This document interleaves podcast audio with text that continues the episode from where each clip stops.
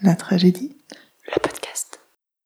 Est-ce que tu m'entends? Eh oh Est-ce que tu me sens? Eh oh Touche-moi, je suis là Eh oh je suis là Oh, oh. La seule chose que j'attends, c'est juste un bâtiment.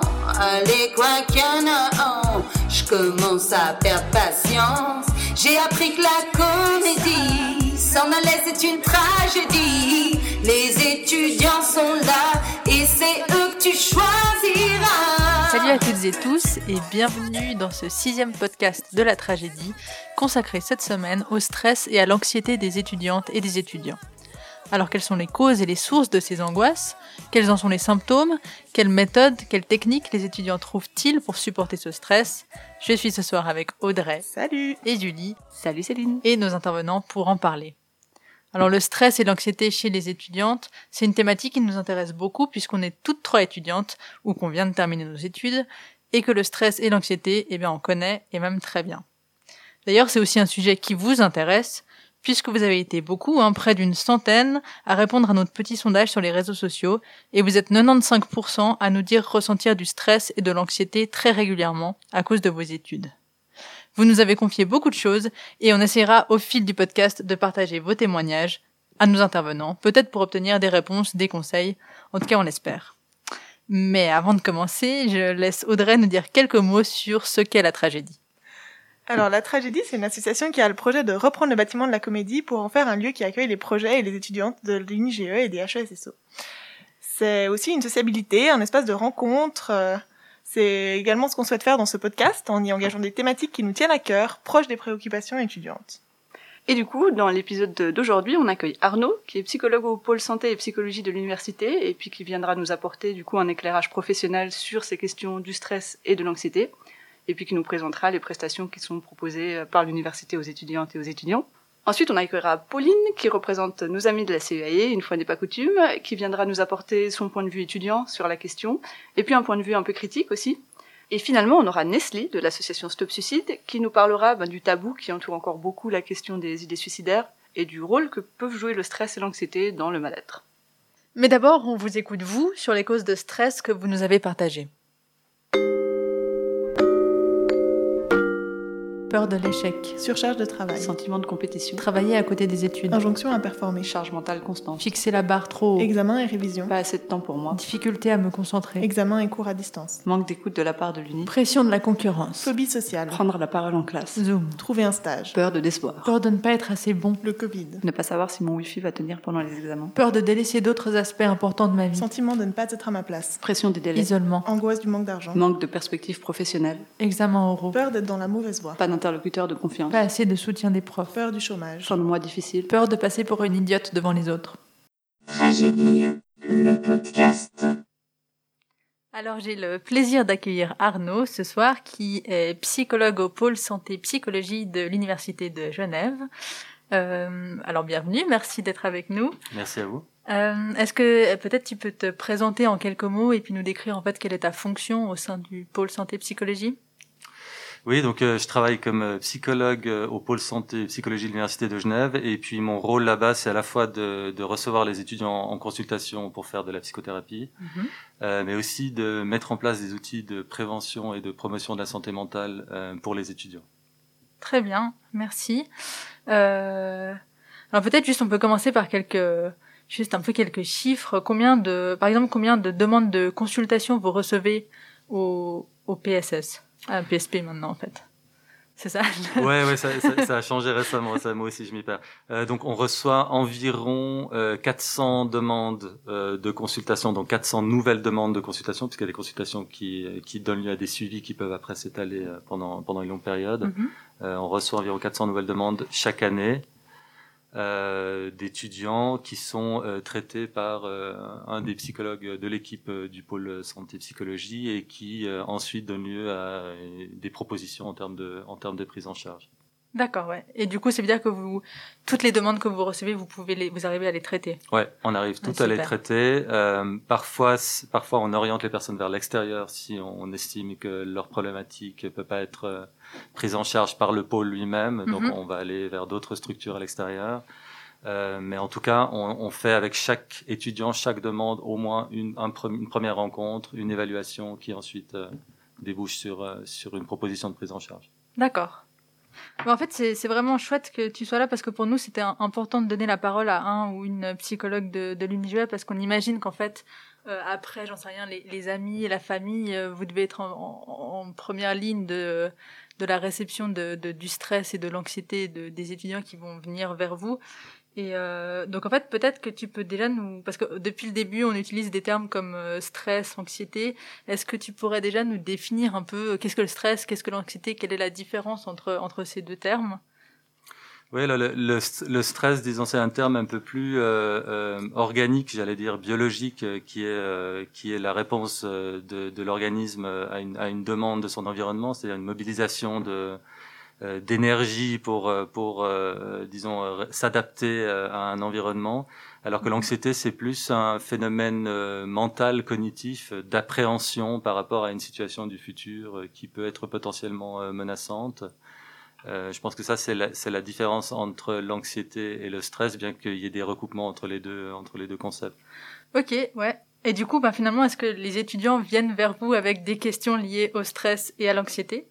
Oui, ça fait partie des ça fait partie des demandes les plus fréquentes euh, qu'on reçoit, le stress euh, et, l'anxiété, euh, simplement parce que la vie étudiante fait qu'on est exposé à toute une série de de défis et d'enjeux importants au ouais. niveau académique, professionnel, relationnel, etc. Euh, tout en étant euh, assez seul et assez euh, finalement assez à, devoir s'autogérer, à être autonome comme ça dans dans dans, dans la façon de répondre à ces défis et donc donc les problématiques de stress sont sont vraiment au premier plan. Oui, justement, non. En, préparant ce podcast, on disait que nous toutes, on avait, euh, on avait vraiment euh, dans nos vies d'étudiantes ressenti beaucoup de beaucoup de stress. Et puis justement, pour préparer ce podcast, on a on a lancé un petit sondage auprès des étudiants pour recueillir en fait leurs sources de stress, les symptômes et puis les méthodes aussi qu'ils pouvaient trouver pour euh, pour, pour s'en sortir. Et puis on a eu vraiment beaucoup de réponses. Et puis euh, déjà, ça, nous, ça nous a permis de voir euh, qu'on parle de deux choses différentes. C'est-à-dire qu'il y a le stress qui va être lié vraiment aux études, ce qu'on va ressentir par exemple juste avant un examen. Et puis il va y avoir tout l'à côté. Par exemple, un, stress lié à une situation de précarité, euh, qu'est-ce qu'on va faire après les études, et ce genre de choses. Donc en fait, c'est déjà un peu deux catégories, mais tout se mélange et tout se recoupe. Est-ce que ça, c'est un peu une spécificité finalement du stress étudiant, cette multitude de choses? Et puis, enfin, qu'est-ce que vous pouvez, euh, qu'est-ce que tu peux nous en dire?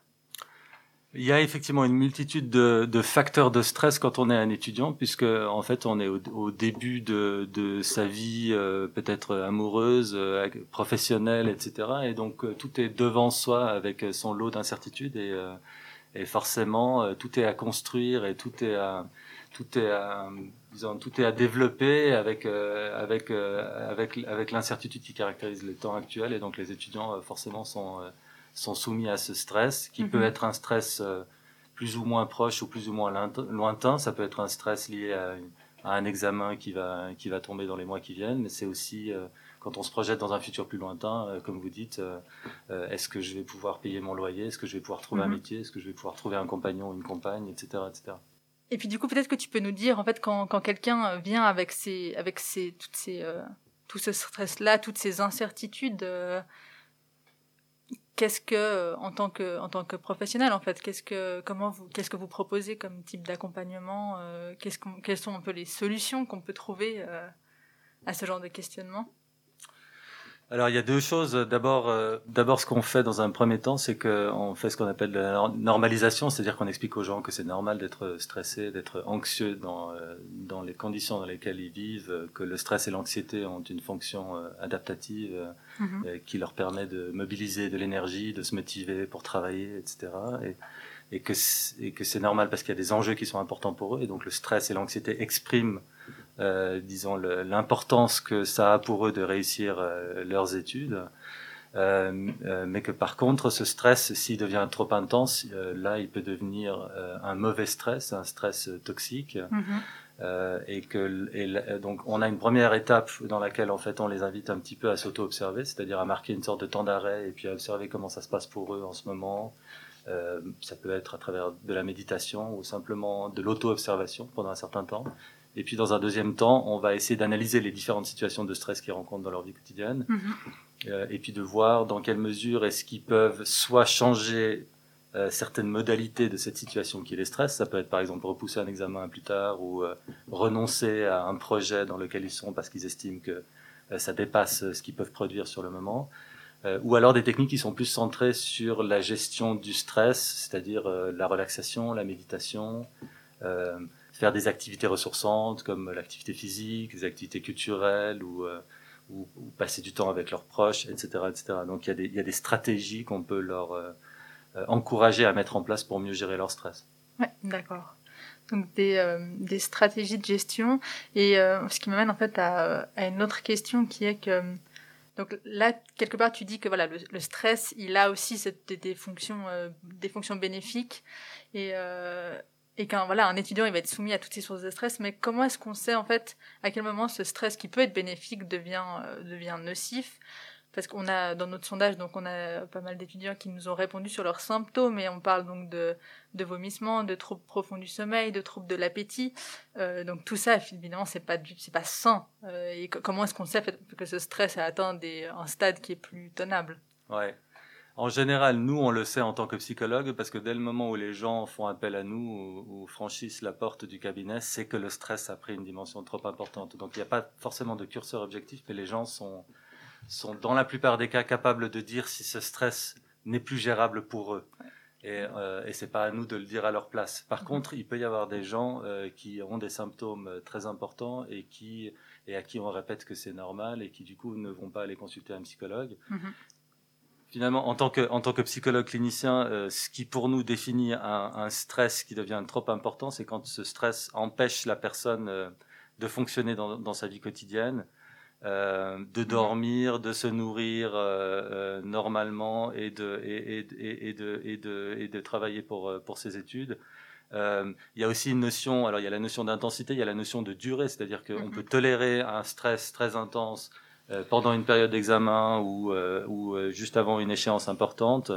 Euh, par contre, si ce stress devient chronique et se prolonge dans le temps, là, on a affaire à quelque chose qui potentiellement a des effets néfastes sur la santé et peut conduire à une sorte d'épuisement progressif. Et donc là, c'est important pour les gens d'être d'être attentifs à ces signes et de et de demander de l'aide avant que les choses s'installent euh, de manière trop durable. C'est intéressant parce que euh, on a aussi, euh, les gens nous ont aussi pas mal parlé de, de cette époque qu'on vit avec le Covid et j'ai l'impression, enfin, à travers les témoignages, j'ai l'impression qu'il y a vraiment la notion de durée qui est venue, qui est venue, euh, qui est venue s'imposer. On a ici une étudiante qui dit, euh, qui nous dit que à la base, elle se considère comme privilégiée, mais que maintenant, elle a l'impression d'avoir plus aucune perspective d'avenir à court et à moyen terme et qu'elle a un grand sentiment d'isolement et de détachement de ses propres études et qu'elle est dans une spirale de solitude et que ça, ça lui crée de, de l'anxiété. Donc ça, c'est vraiment aussi la- actuellement, enfin, le stress existait déjà chez les étudiants évidemment, mais que ça a vraiment, euh, ça a rajouté quelque chose. Ouais, absolument. Ça, ça, ça a amplifié encore plus ces facteurs de stress euh, dont je vous parlais avant, qui sont liés à l'incertitude, euh, liés aux perspectives futures, professionnelles, etc. Euh, c'est vrai que le, c'est vrai que le Covid a, a encore amplifié cet aspect-là, et puis en plus, il a privé les étudiants de tous ces remparts qu'on a contre le stress, qui sont le lien avec les autres, euh, les activités euh, physiques, sportives, culturelles, etc. Euh, donc on a donc donc on a on doit faire face à des stresseurs et en même temps on a très peu de moyens de euh, de se ressourcer, de recharger les batteries et de et de gérer ce stress Mhm. euh, en, en se reposant sur sur les autres et sur ces activités là. J'ai encore une question. Est-ce que, euh, est-ce que vous, est-ce que dia- vous diagnostiquez parfois des burn-out étudiants? Parce que, alors, en fait, on est, on est soumis à beaucoup de choses, mais j'ai l'impression qu'on en parle beaucoup dans le monde professionnel. Euh, est-ce que ça existe aussi chez les étudiants? Euh, ça existe aussi, ouais, le, le, le burn-out. Donc c'est vraiment ce- cette idée que c'est une sorte d'épuisement. Ça ressemble un petit peu à la description que vous donniez avant de cette étudiante. Hein. C'est une sorte de sentiment de de- de- de- d'épuisement comme ça, physique et émotionnel euh, par rapport aux, aux exigences universitaires. Euh, et l'impression d'être soi-même incompétent pour faire face à ces exigences, ça c'est très important. Euh, donc d'être dépassé en quelque sorte par les par les exigences de l'environnement. Et puis, euh, ce qui est très typique un peu de, de ce syndrome-là, c'est une sorte de détachement comme ça progressif, un désengagement de la personne euh, par rapport à ses études. Euh, finalement, on trouve que ça a plus tellement de sens. on peut, on peut devenir un peu cynique. on sait plus très bien pourquoi on se lève le matin et on va à l'uni. Et ça, ça peut être quelque chose qui signale un syndrome de burn-out étudiant qui, euh, Mm. qui peut tout à fait exister. ouais. Ah, D'accord. Et j'imagine qu'en tant qu'étudiant, c'est, euh, ça doit être, euh, c'est, compliqué de, de l'auto-diagnostiquer parce que même des- parfois euh, dans nos études, on, en fait, on fait pas des journées de travail comme comme dans un bureau et du coup, on n'a pas l'impression que ça représente vraiment un burn-out, mais c'est parce que Après, le, le burn-out, c'est une, une étiquette qu'on qu'on met sur un état euh, et qui, a- qui, qui est plus ou moins valide sur un plan scientifique. C'est relativement contesté cette notion de burn-out, mais c'est plutôt une notion à la mode. Mhm. Euh, mais je pense que vraiment le curseur, encore une fois, ça doit être dès le moment où vous sentez que vous, vous, vous partez un petit peu à la dérive, que vous êtes plus capable euh, d'assumer les responsabilités que vous avez en tant qu'étudiant, etc. De, que vous vous retirez petit à petit de tout ce que vous faisiez avant, que vous voyez plus vos amis, que vous faites plus les activités que vous faisiez auparavant. Euh, c'est là où c'est là où il faut euh, il faut pouvoir demander de l'aide parce que ça veut dire qu'au fond vous avez euh, vous avez atteint une sorte de seuil et que vous pouvez plus vous en sortir par vous-même. Et puis du coup, en parlant de, de demander de l'aide, j'aimerais bien terminer cette discussion sur enfin, des, des propositions de solutions ou de- ou, ou d'aide. En fait, on a demandé aux étudiants s'ils pensaient que la thématique était assez abordée à l'Université de Genève et donc 92% nous ont répondu que non. Alors, je sais que vous faites beaucoup de choses euh, et donc, euh, euh, enfin, à votre alors, il y a plusieurs choses. Est-ce que peut-être y a il y a un problème de, de communication, en fait, que les étudiants sont pas assez au courant qu'il y a toutes ces prestations en fait auxquelles ils ont droit. Puis peut-être c'est aussi l'occasion de nous parler de votre projet Actidote et puis euh, de, de ce que vous proposez. Oui, absolument. Je pense qu'il y a un premier effort à faire de, de communication et de sensibilisation aussi hein, autour de ces problèmes, euh, problématiques de, de stress et de, de santé euh, mentale. C'est vrai que les étudiants sont de plus en plus informés sur euh, l'importance de, de, de prendre soin de leur santé mentale. Euh, par contre, ils connaissent pas nécessairement les prestations qu'on peut leur offrir euh, Mhm. au pôle santé psychologie. Euh, et il y a toute une série de, de choses qu'on qu'on peut leur euh, proposer en fonction de la, de la problématique qu'ils ont. Donc, on a des euh, on a toute une équipe de psychologues qui peut, euh, qui peut faire de la psychothérapie en individuel. On a aussi euh, des séances de coaching qu'on peut faire en ligne. On a des ateliers de groupe qu'on peut Mhm. faire, de méditation ou de sophrologie.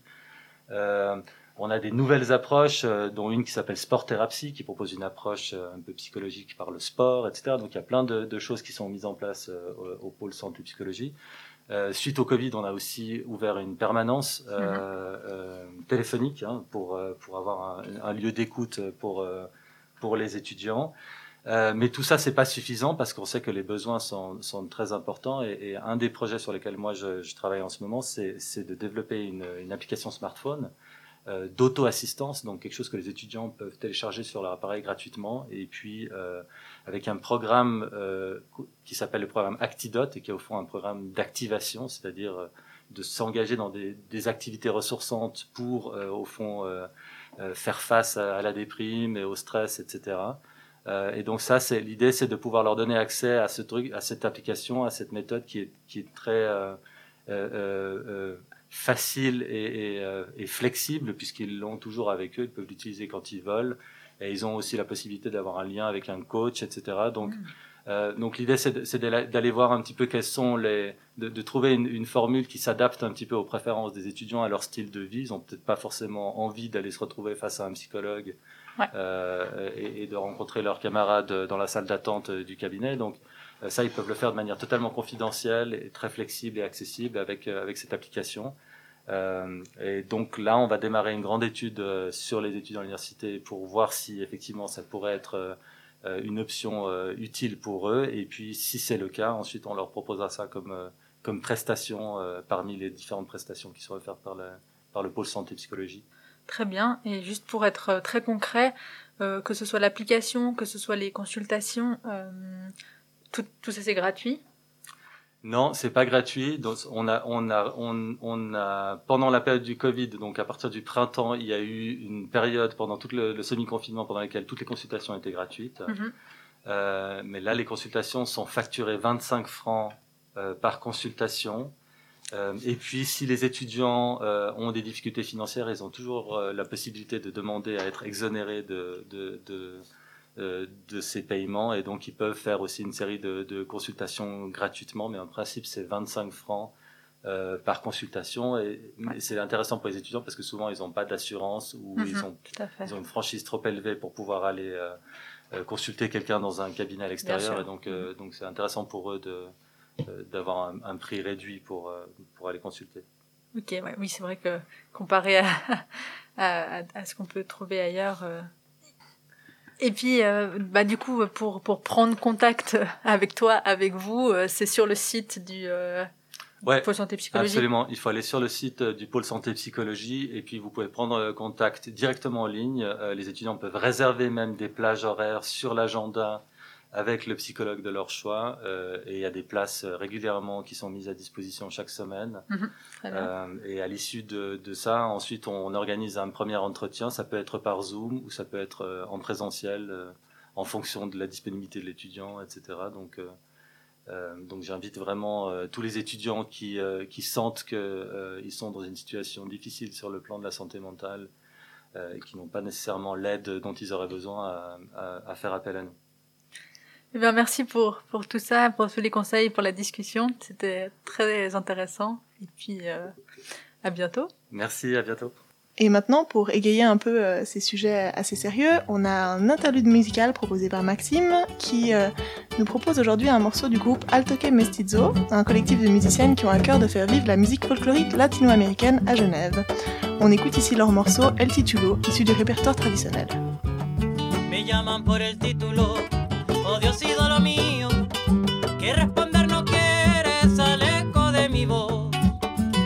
desierta el alma, el corazón vacío,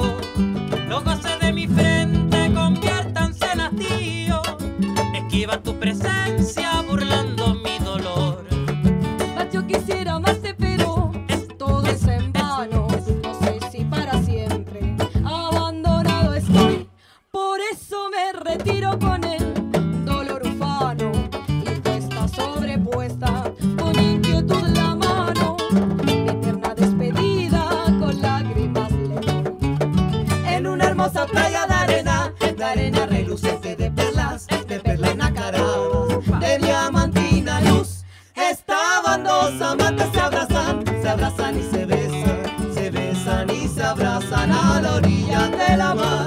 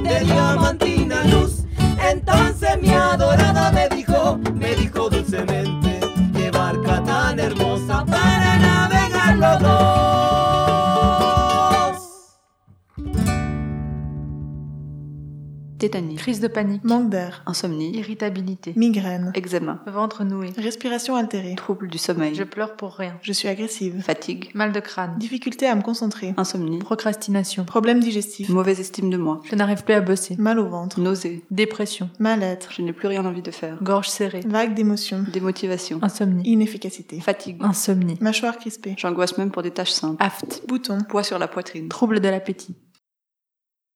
La tragédie, le podcast.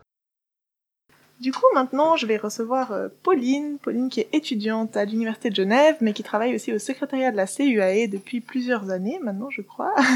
Exact. Euh, on a du coup déjà reçu la CUAE à deux reprises dans les épisodes précédents de ce podcast, mais aujourd'hui, on voulait un peu prendre le temps de parler euh, un peu plus du travail que vous faites particulièrement au secrétariat de la CUAE, apporter un point de vue peut-être aussi un peu critique sur l'institution, et euh, discuter un peu euh, aussi de, de, de l'entraide étudiante et puis de l'expérience d'un d'un point de vue étudiant justement euh, dans ce podcast. Donc déjà, est-ce que pour commencer, tu peux présenter un peu ton, ton rôle en tant que secrétaire de la CEAE, nous parler un peu de, du type de demande que vous traitez pendant les permanences et puis euh, un peu plus généralement aussi de du type de formation parce que comme j'ai dit vous êtes euh, étudiant enfin c'est trois trois postes euh, donnés à des étudiants euh, et puis du coup de la formation que vous que vous recevez au début de l'accompagnement que vous faisiez Tout à fait. Euh, alors, euh, pour le rôle un petit peu qu'on a euh, au secrétariat de la CUAE, évidemment, on a un rôle de, de, de secrétariat pur et dur, mais euh, ce qui est intéressant, c'est le rôle de, de, des permanences.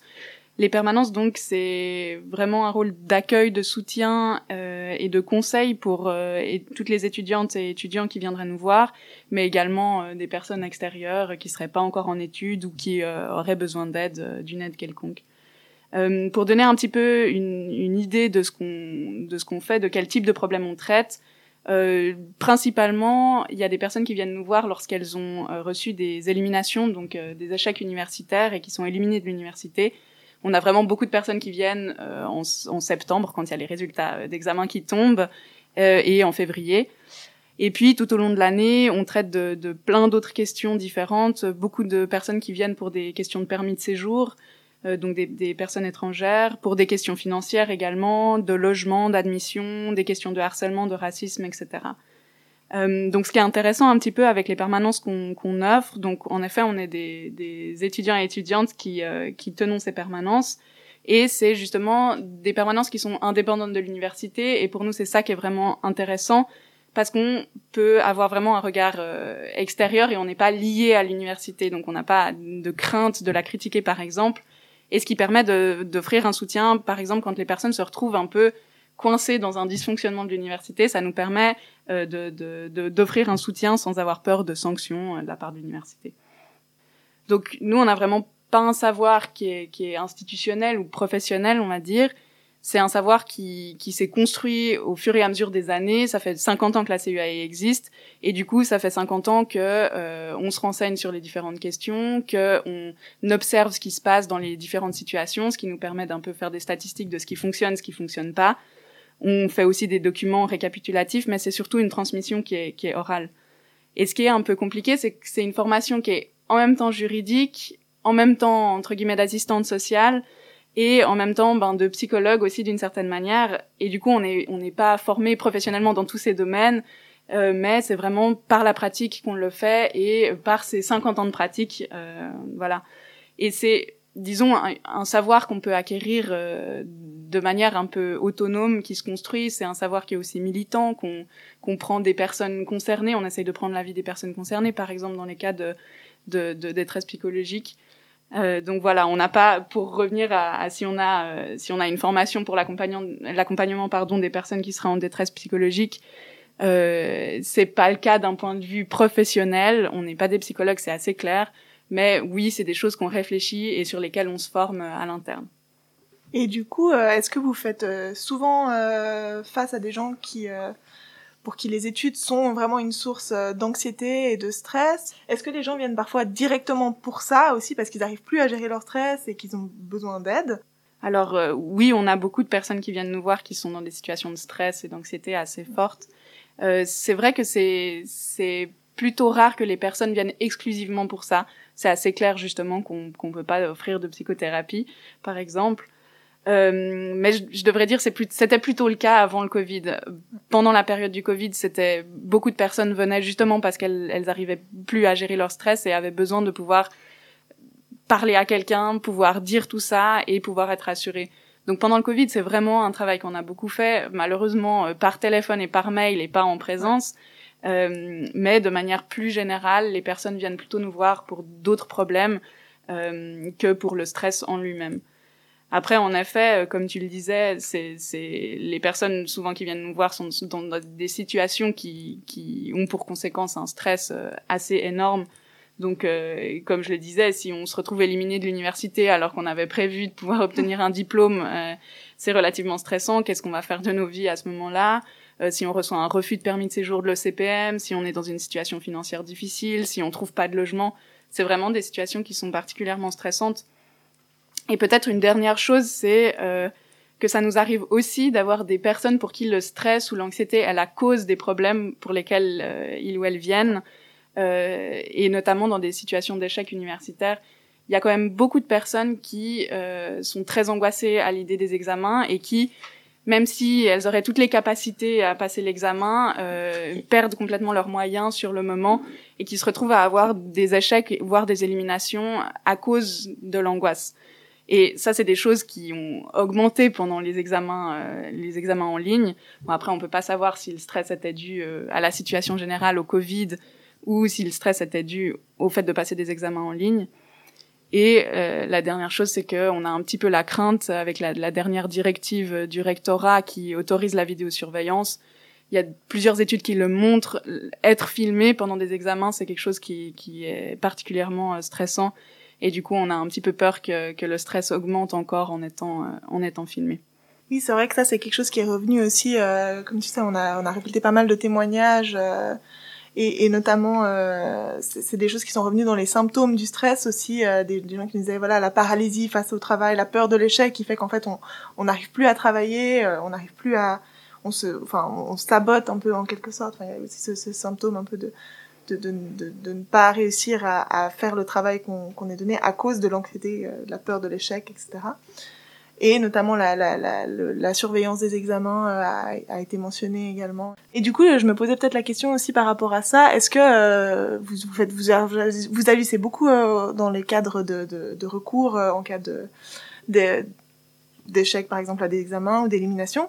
Est-ce que euh, justement la, situation de stress, c'est des choses qui sont prises en compte euh, dans les dans les processus de recours, de, de dire voilà à cause de l'anxiété, euh, comme cause mes études, euh, j'ai échoué à mes examens. Est-ce que c'est quelque chose qui est pris en compte par l'université ou pas?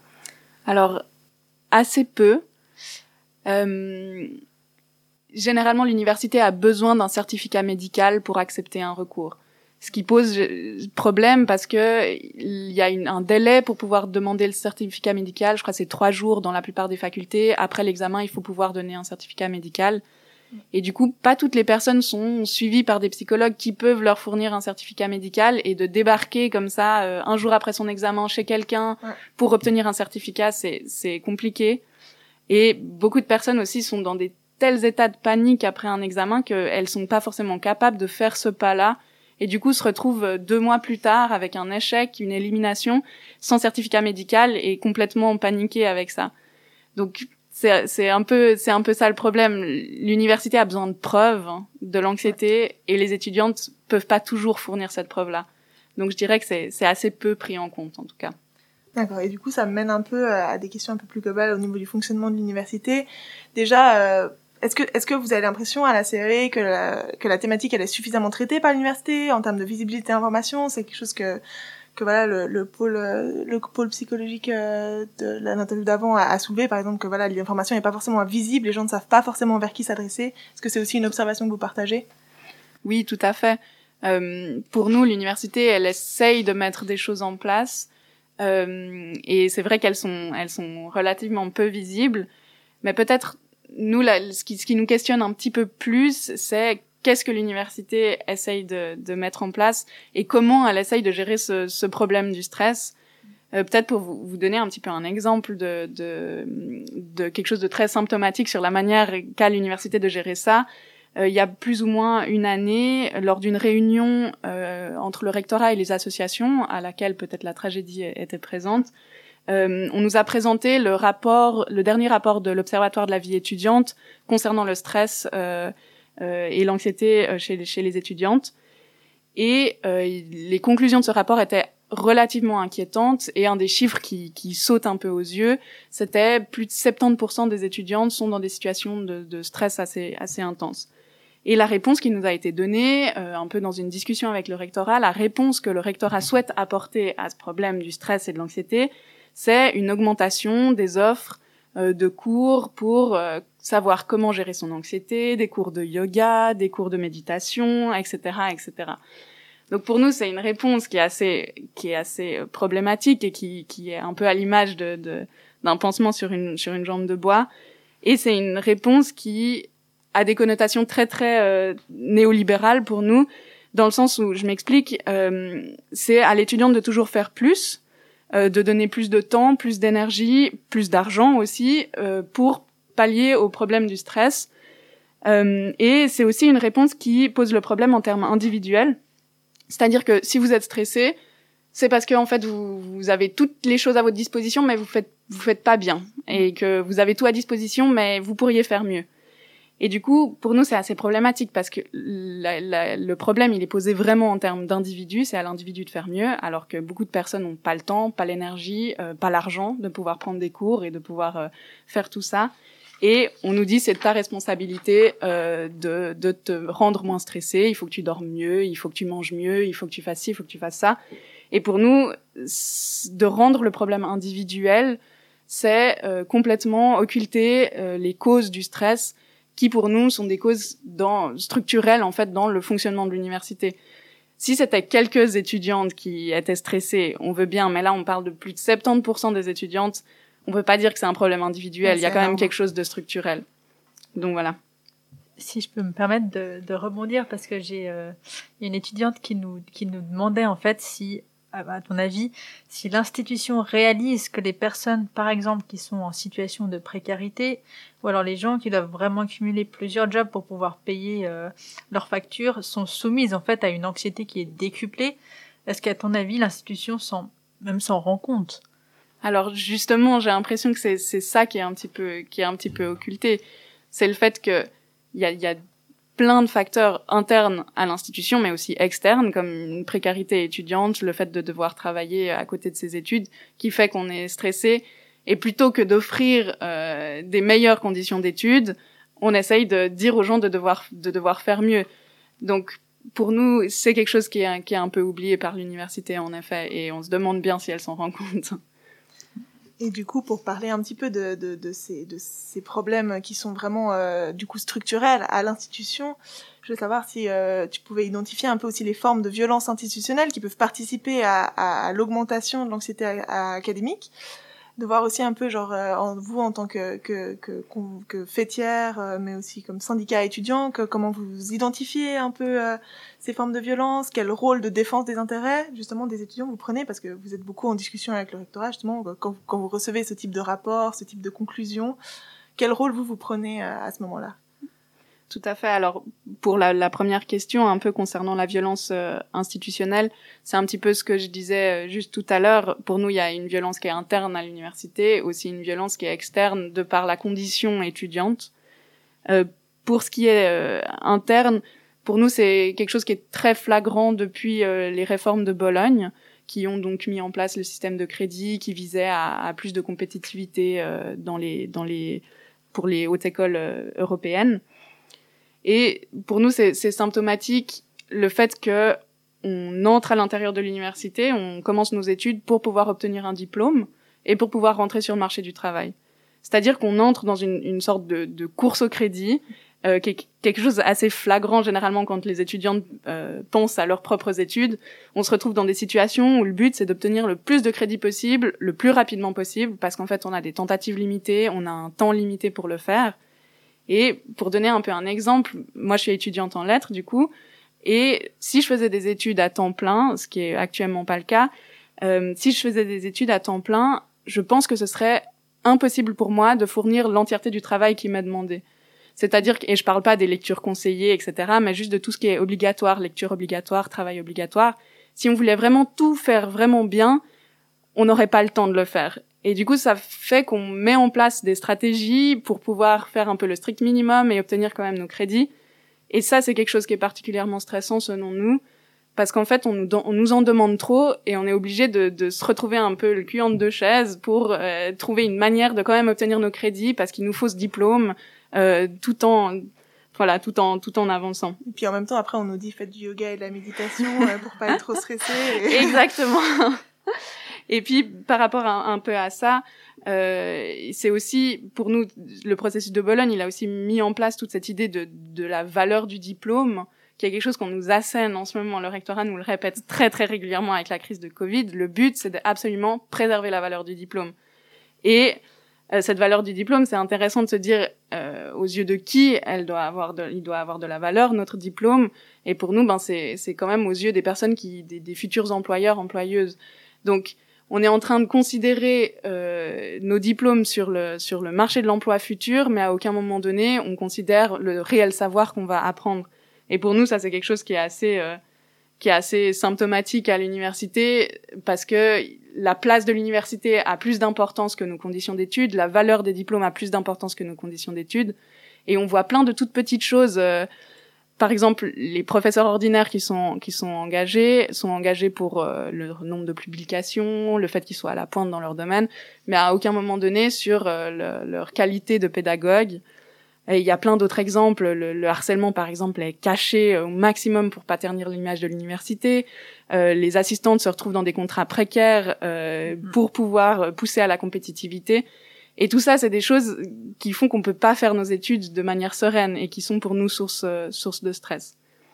Ensuite, peut-être la, la deuxième chose euh, euh, par rapport à ça, c'est, je disais, pour nous, il y a, je disais ce qui est interne à l'université, il y a aussi pour nous des choses qui sont externes à l'université, de par la condition étudiante. Et c'est notamment le fait que ben, des étudiantes étrangères euh, ont leur permis de séjour, mais s'il y a un échec, s'il y a une élimination ou un changement de parcours, euh, c'est un renvoi de la Suisse. Où il y a aussi des systèmes de prêt d'études, par exemple pour les étudiantes en master, qui sont conditionnés à la réussite. C'est-à-dire que si on réussit, euh, c'est tout bon, et si on échoue, on doit rembourser le prêt. Donc tout ça, c'est de la pression qui est énorme sur les étudiantes, alors qu'on a un nombre de tentatives limité, alors qu'on a un temps limité pour finir nos études. Et pour nous, c'est un peu ça le, la structure du stress. Euh, c'est un petit peu tout, tout ce fonctionnement de l'université. Ouais, c'est hyper intéressant toutes ces questions. Euh, Peut-être pour pour terminer, parce que le, le- temps file, j'avais envie de faire un peu un, un petit lien, parce qu'un des un des buts de la tragédie aussi, c'est à terme d'offrir un espace de sociabilité et de rencontre notamment.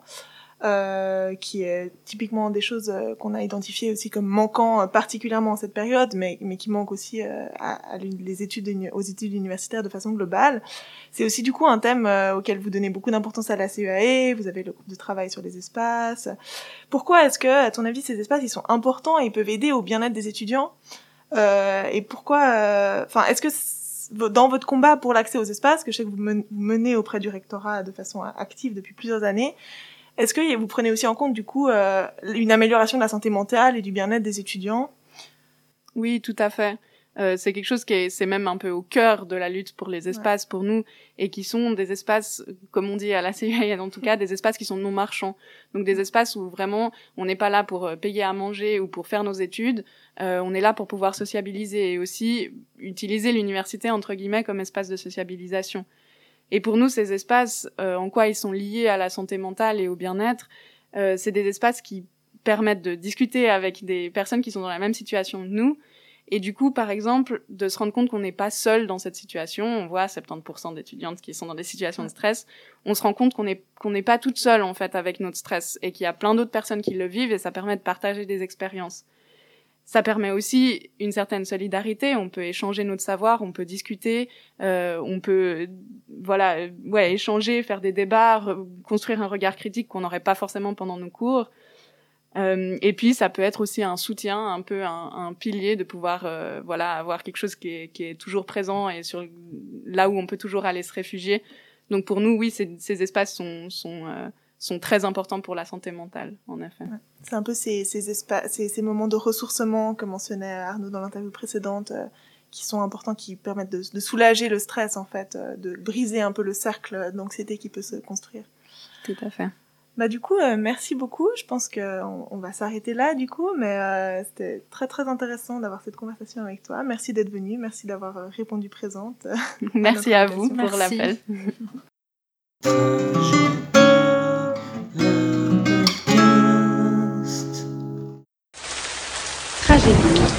podcast vous est offert par l'Office fédéral suisse de météorologie. Alors, on entame la troisième partie de l'émission avec euh, Nestlé. Bienvenue, Nestlé. Merci. Donc, tu es représentante de l'association Stop Suicide. Alors, est-ce que tu peux commencer par nous présenter l'association et puis nous expliquer son rôle? Alors oui, bien sûr.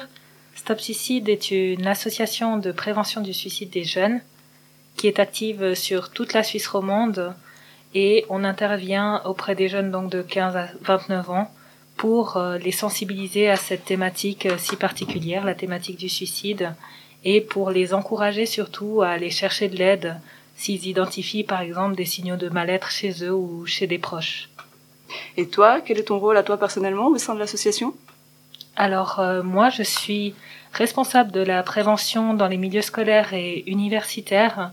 Donc j'interviens directement auprès des jeunes entre 14 et 24-25 ans pour faire des séances de sensibilisation ou des cours par rapport à la thématique du suicide. Mhm, D'accord.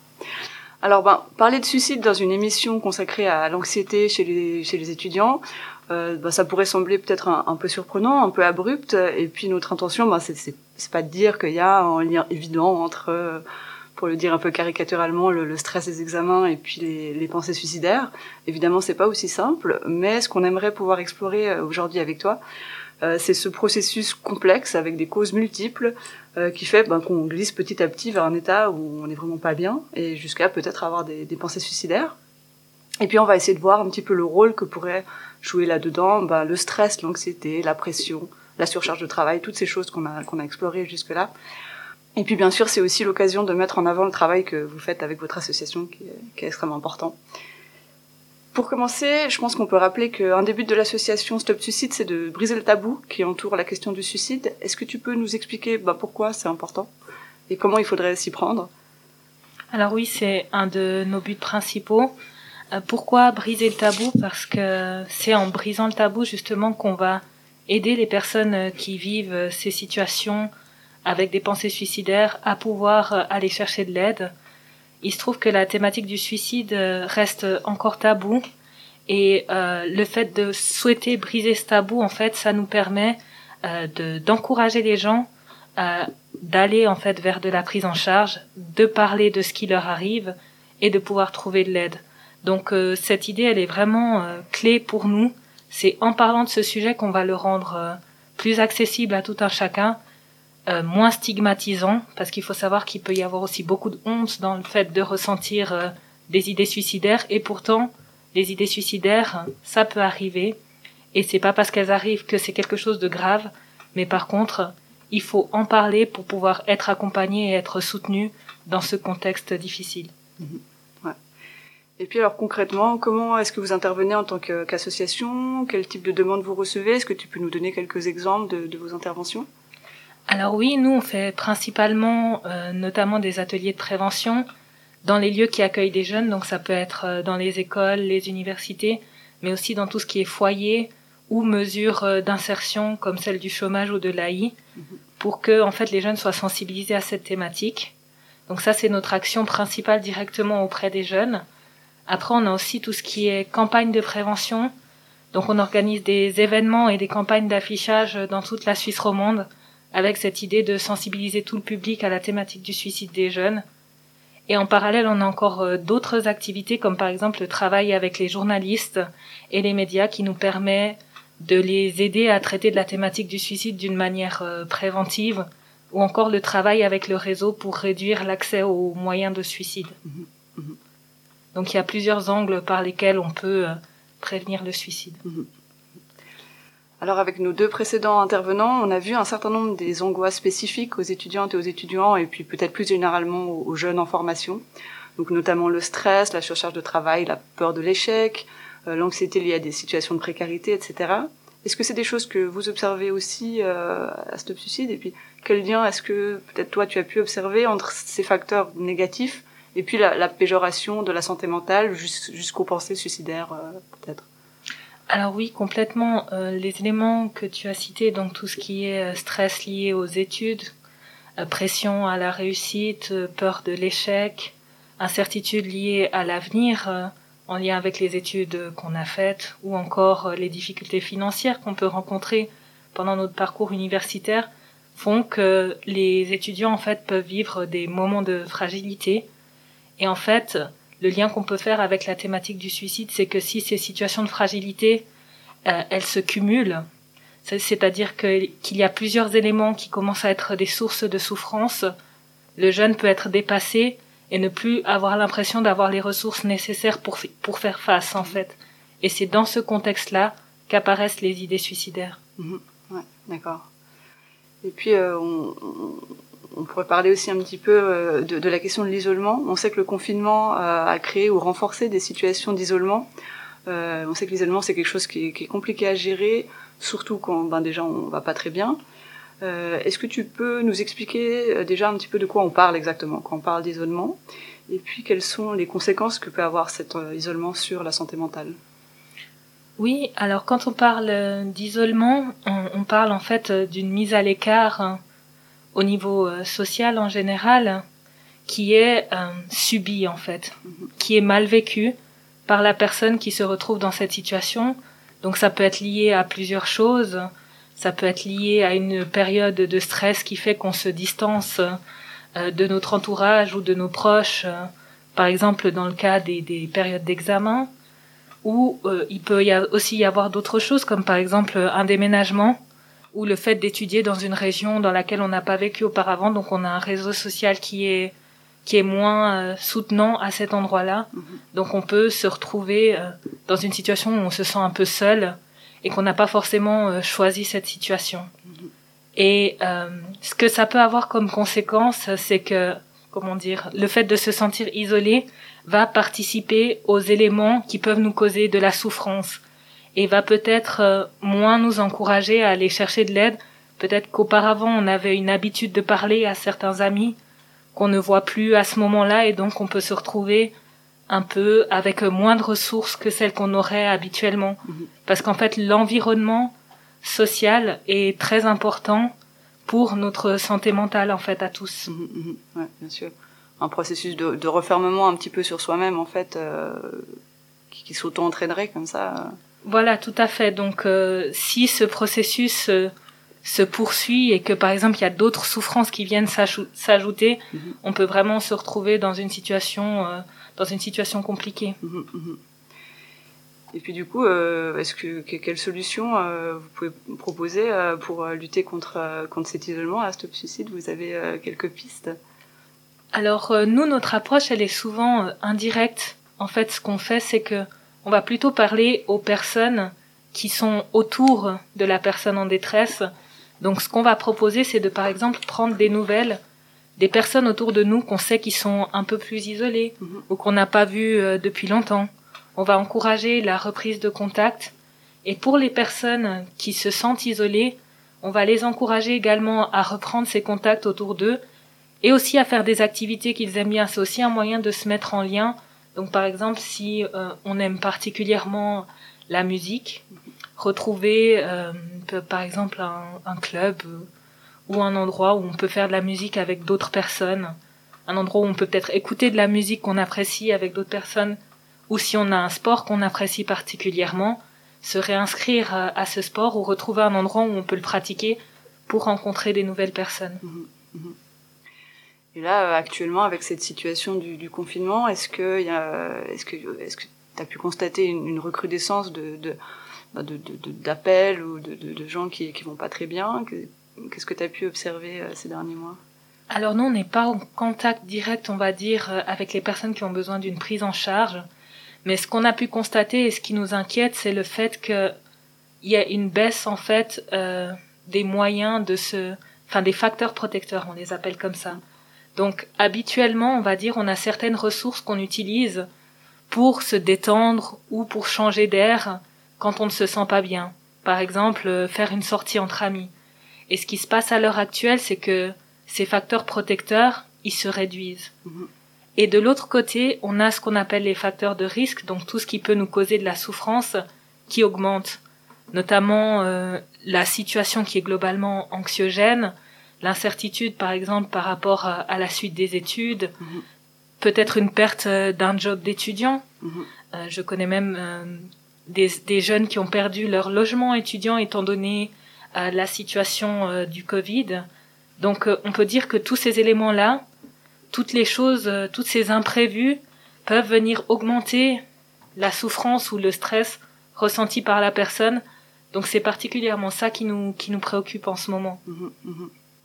Et peut-être pour élargir un petit peu sur cette question, euh, alors je, je- on sait, je l'ai appris notamment sur votre euh, site, que le taux de suicide est plutôt en, baisse. Vous, vous citez sur votre site la statistique que depuis les années 80, il aurait été divisé par trois.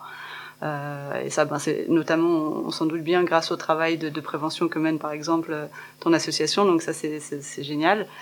Mais malgré euh, bah, cette baisse, est-ce que tu constates des, des causes d'angoisse ou de mal-être qui seraient spécifiques, disons, à la génération actuelle, un peu plus largement que le Covid, plutôt ce- ces, ces 5-10 dernières années Alors, on peut dire euh, que les sources de souffrance changent, mais c'est pas des phénomènes qui sont nouveaux. Mhm. On va dire que les, les phénomènes se modifient peut-être euh, au fil du temps, mais c'est pas des choses qui sont nouvelles. Il n'y a pas de, de nouvelles dynamiques.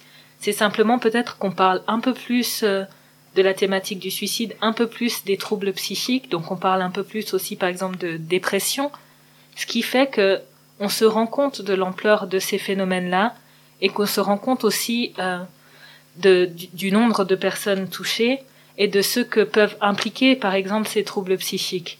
Mais en soi, on trouve pas euh, forcément plus de situations maintenant qu'auparavant. Mhm. On peut plus dire que c'est simplement le fait qu'on en parle plus qui fait qu'on a, ces- que c- qu'on a cette sensation en fait Mhm. d'évolution. Après, bien sûr, si on regarde euh, les réseaux sociaux, par exemple, si on regarde il y a 15 ou 20 ans, ils, euh, on n'utilisait peut-être pas les réseaux de cette manière-là. Et en tout cas, ils n'existaient pas peut-être sous ce format-là. Et quand on voit des situations, par exemple, de cyberharcèlement, Mhm. on peut se dire ça, c'est quelque chose de nouveau. Mais le harcèlement, par exemple, scolaire, existait déjà. Mhm. Donc finalement, c'est plus les modes qui changent, mais dans le fond, c'est des problématiques qui existent toujours. Mhm. Et puis les causes de souffrance changent, mais la thématique du suicide a toujours existé. Mhm, ouais. Sur une note un peu plus positive et pour se diriger vers, euh, vers la fin de notre entretien, est-ce que tu peux nous proposer quelques conseils simplement pour prendre soin de soi et prendre soin des autres, euh, particulièrement en cette période? Oui, complètement. Alors, euh, dans cette période qui est si particulière, on, est toutes et tous euh, mis à rude épreuve, et il y a cette euh, nécessité, ben, de cette importance de prendre euh, tout un chacun soin de, de soi-même. Donc, ça passe par plusieurs choses. Rester en lien, peut-être c'est un des conseils le plus important. On peut le faire via nos téléphones, via les différentes applications qu'on peut utiliser pour même faire des appels vidéo, par exemple essayer de, de réinventer en fait euh, par exemple nos hobbies. Euh, beaucoup de gens apprécient le sport. Peut-être qu'il y a certains sports qu'on peut plus pratiquer euh, en extérieur ou en groupe mais peut-être qu'on peut trouver une alternative euh, qu'on peut faire à la maison. Il y a pas mal de vidéos sur internet qu'on peut retrouver pour euh, plein de sports qui peuvent nous permettre euh, de se de se maintenir en forme. Et on sait aussi que prendre soin de, de sa santé physique permet aussi de se sentir mieux au niveau moral, donc euh, il y a aussi ce côté-là. Et puis après, c'est essayer de, de s'appuyer euh, sur sur nos, nos ressources qui sont encore disponibles. Donc euh, par exemple, euh, si on apprécie, je reviens sur l'exemple de la musique, si on apprécie de jouer d'un instrument, on peut continuer, on peut continuer à le faire et peut-être même le, le faire un petit peu plus et essayer de, de trouver voilà toutes ces petites choses qui vont nous faire plaisir, hein, qui vont nous permettre euh, de passer un moment agréable, que ce soit euh, face à, des personnes, euh, enfin face à face, ou peut-être par téléphone ou par d'autres moyens audiovisuels. Mais il y a plein de possibilités qui existent. C'est vrai qu'on doit être un petit peu plus créatif en ce moment, mais il faut vraiment continuer à rester en lien et à faire des activités qu'on apprécie. Super. Bah, merci beaucoup pour toutes ces réponses euh, éclairantes. Bravo, bravo pour ton travail, bravo pour ton engagement. Et puis pour, pour conclure, je pense que c'est important que, qu'on rappelle quelques contacts euh, et quelques réflexes euh, pour agir en cas de besoin ou en cas d'urgence. Est-ce que tu pourrais nous en mentionner juste quelques-uns? Alors oui, bien sûr. Alors par rapport euh, à la thématique du suicide, si on se pose des questions euh, par rapport à un, un sujet particulier ou euh, à un proche pour qui on s'inquiète, on recommande d'appeler euh, le 147 qui est la ligne d'aide pour les jeunes de l'association Pro Juventute. C'est une ligne qui est disponible 24 heures sur 24 et 7 jours sur 7. Donc c'est vraiment euh, à appeler sans hésitation pour avoir des conseils par rapport à un cas particulier. Après, euh, vous avez invité le pôle santé sociale et je pense que c'est important de le répéter encore. C'est des ressources qui sont à disposition expressément des étudiants dans le cadre de l'université de Genève, donc il faut pas hésiter à les solliciter. Et après, pour les urgences, à Genève, on a la chance d'avoir euh, une unité de crise qui s'appelle Malatavi, qui a aussi une ligne d'aide, qui est aussi disponible 24 heures sur 24 et 7 jours sur 7. c'est le numéro 022 372 42 42. Donc euh, à solliciter si on s'inquiète vraiment pour une personne qui a fait par exemple mention d'idées suicidaires ou d'une situation euh, difficile. Donc euh, vraiment, faut pas hésiter à contacter ces, ces institutions-là et bien sûr, euh, si on s'inquiète vraiment dans une situation assez grave pour quelqu'un, par exemple si on n'a plus du tout de nouvelles, dans ces cas-là, ambulance 144 pour pouvoir euh, vraiment prendre en charge cette situation. Super, ben merci, merci beaucoup Nestlé. Euh, pour en savoir plus, je vous invite à consulter le site web de l'association, donc c'est stopsuicide.ch, où vous trouverez plein de ressources sur la question du suicide et puis évidemment tous ces contacts d'urgence qu'on remettra aussi euh, sur notre site web tragédie.ch.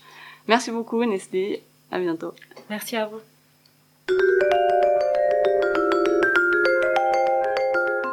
Dessiner, Méditer, Rigoler, faire du sport, Se faire des câlins. Partir en randonnée, pratiquer des méthodes de respiration, Couper avec l'université lorsque je suis chez moi. faire régulièrement des pauses, fumer. Boire un verre avec les potes. se faire des bisous, Je me répète que l'université n'est pas toute ma vie. Pleurer. danser, Faire du yoga, Respirer profondément. penser à autre chose, apéro zoom, Écouter de la musique. se masturber, me plaindre, Cuisiner. me poser devant une série avec un chocolat chaud, voir mes amis et ma famille, Être très préparé. relativiser, jardiner, Prendre un jour de congé. le déni. écouter des podcasts. La tragédie Le podcast.